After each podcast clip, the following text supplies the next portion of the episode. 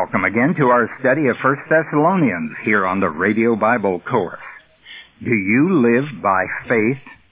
Many people think living by faith means not working. That is, not supporting themselves. The Bible doesn't teach that. And in my lifetime, I've met dozens of young men and women who thought that in order to serve the Lord, they would have to quit their jobs and take a job with a church or some religious organization. Living by faith in the Bible means that we believe that God will do what He promised to do. But He has not promised to put bread on my table when I won't work. Paul the Apostle understood this, and in every city where he went, he seems to have found employment almost immediately in order that he might not be a burden to any of the Christians. Now the question comes, why didn't Paul choose to live by the injunction given by Jesus in Matthew chapter 10, beginning with verse 5? These twelve Jesus sent out with the following instructions. Do not go out among the Gentiles or enter any town of the Samaritans. Go rather to the lost sheep of Israel. As you go, preach this message. The kingdom of heaven is near.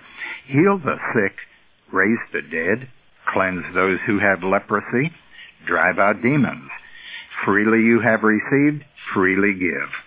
Do not take along any gold or silver or copper in your belts. Take no bag for the journey, or extra tunic, or sandals, or a staff, for the worker is worth his keep. Whatever village or town you enter, search for some worthy person there, and stay at his house until you leave.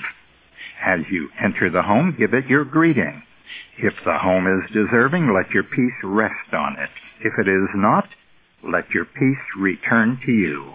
Many religious workers today interpret this passage as meaning that they ought to trust God to provide their needs, to provide a home and everything they need while they go out preaching the gospel. That's not at all what that teaches today. This was instruction to the twelve apostles who went out preaching a different gospel from the one we preach. It was only for Israel. Those twelve were special men. They were the twelve Jesus had chosen. And he gave them special powers to drive out demons, to raise the dead, to heal the sick, to cleanse lepers. They were not to take any money with them as they went, or extra clothing, because God promised to take care of these men because of their unique ministry as apostles of Jesus Christ, these men were given divine provisions. But nowhere in the New Testament are Christians told that God will do the same for them. There's a difference between an apostle and a Christian worker today. And even though the apostle Paul was one of those special workers, divinely ordained to be a witness to the Gentiles and to kings and to all nations, he did not forsake self-employment to depend upon God as these other apostles did. And there are several reasons for that. First of all, there were many teachers and philosophers in that day who went about living off of their disciples. Paul, however, believed he needed to be different for the gospel to have success. He didn't want to be in the same category as those men who were propagating human wisdom. Secondly, Paul desired to set an example of behavior for believers then and now, consistent with the requirement of love. This meant that Paul in his ministry would go about doing good for other people, not trying to get something from them. Third, there was always the possibility that the preaching of this new message in the heathen world would be hindered if the evangelists collected money for themselves. This would give the many enemies of the truth an accusation which Paul would never allow. Listen to what Paul writes in 2 Corinthians chapter 6, beginning with verse 3. We put no stumbling block in anyone's path so that our ministry will not be discredited.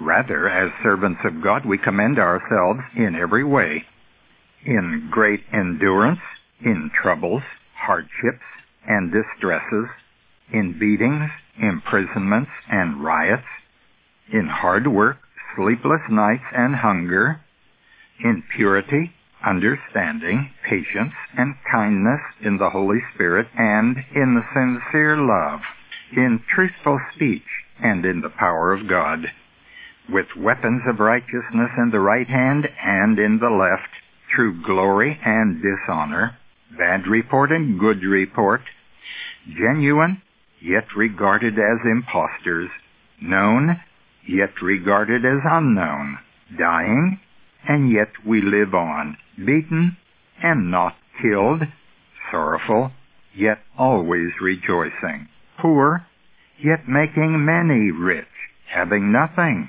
and yet possessing everything. What a man, this Apostle Paul, and what an example for ministry. Anyone who wants to minister, that is, serve Jesus Christ, ought to be willing to work like this chief apostle, the Apostle Paul. He was willing to give up everything in order to give something. It's too bad that the Christian ministry today has become a profession rather than a service. Now the word minister means servant. And servants do not get rich, nor do they live in comfort. They serve in order to please another person. Paul not only wanted to serve Jesus Christ, but he insisted that he serve him without pay. That's the kind of a ministry he wanted, and it was a ministry surrounded by love for Jesus Christ and love for those to whom he was preaching, which meant that Paul would give rather than get. Now because Paul lived this way, supporting himself, he could ask the same of those Christians in Thessalonica who seemed to have gotten an example of how to go about things from somebody other than Paul. Paul could insist that they work too. And anyone in Thessalonica who wanted to serve Jesus Christ had Paul as an example. He worked with his own hands he supported himself, and not only himself, but also some of those men who traveled with him. He wanted to be a burden to nobody. Now listen to 1 Corinthians chapter 9, how Paul expresses this, beginning with verse 15. He was an apostle, remember, and he had a right not to work. And he makes that expression here in this chapter, 1 Corinthians 9. But in verse 15 he said, But I have not used any of these rights, and I am not writing this in the hope that you will do such things for me. I would rather die than have anyone deprive me of this boast. Yet when I preach the gospel, I cannot boast, for I am compelled to preach. Woe to me if I do not preach the gospel. If I preach voluntarily, I have a reward. If not voluntarily, I am simply discharging the trust committed to me. What then is my reward? Just this, that in preaching the gospel, I may offer it free of charge, and so not make use of my rights in preaching it. Here we see that Paul had two ambitions. The first was to preach the gospel. The second to preach it without charge. Now we need to remind ourselves of this, that the gospel is man's only hope to get to God. It is the message from God, and it tells us the good news of how God has done everything to solve the problem of sin by offering his own son on our behalf. Now, if we garble that message, or if we contaminate it with money, then the world may well lose the message. They may become confused and turned away because of the greed of some men who put money ahead of service. Some men today are in the pulpit because it's a job. and they are paid to do that job. Other men preach the gospel because they want to serve Jesus Christ. Paul was like the latter. No church ever hired Paul. He had no salary. He had no retirement plan. No church could fire him because no church hired him. Paul was independent. He served Jesus Christ. And in his serving, he decided that he was going to preach without charge. That meant that Paul had to have something to do with his hands, and he did. He was a tent maker. When he went to Corinth, he came upon Priscilla and Aquila. They were tent makers, and he stayed with them and worked with them 18 months in the city of Corinth, supporting himself. Now notice, in this first epistle of Thessalonians, how Paul calls attention to his working. In chapter 2, beginning with verse 9, he writes, For you remember our labor and toil, brethren. We work night and day, that we might not burden any of you, while we preach to you the gospel of God. You are witnesses, and God also, how holy and righteous and blameless was our behavior to you believers.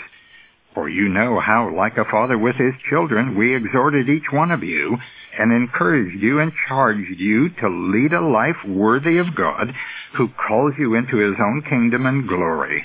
And in the fourth chapter, beginning with verse 11, he writes, Aspire to live quietly, to mind your own affairs, and to work with your hands as we charge you, so that you may command the respect of outsiders and be dependent on nobody.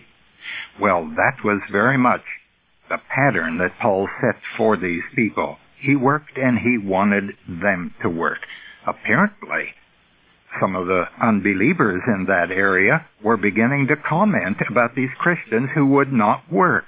And as a result, they were not commanding the respect of outsiders, and they were dependent on others. Paul wanted them independent just like himself. And he knew if their testimony as hard-working people permeated that society, people would think more of them. Paul was not one of the twelve. He wasn't there when Jesus said to his twelve apostles that the Son of Man came to minister, not to be ministered to. And so Paul, in the Spirit of Jesus Christ, went out to serve, not to have people serve him. In order to serve Jesus Christ, one ought to have some understanding of what the Bible teaches. But we also need to be convinced that the Bible is the Word of God, that it was inspired of God, and that it is profitable for teaching, for reproof, for correction, and for training in righteousness, that the man of God may be complete, equipped for every good work. Our tape cassette course on the authority of the Bible, newly revised, will help convince you that the scriptures did come from God. Write for information about the authority of the Bible tapes. Until tomorrow, this is Nick Calipote reminding you that the word gospel means good news. Our address is Radio Bible Courses, Post Office Box 14916, Baton Rouge, Louisiana, 70898. The website is rbcword.org.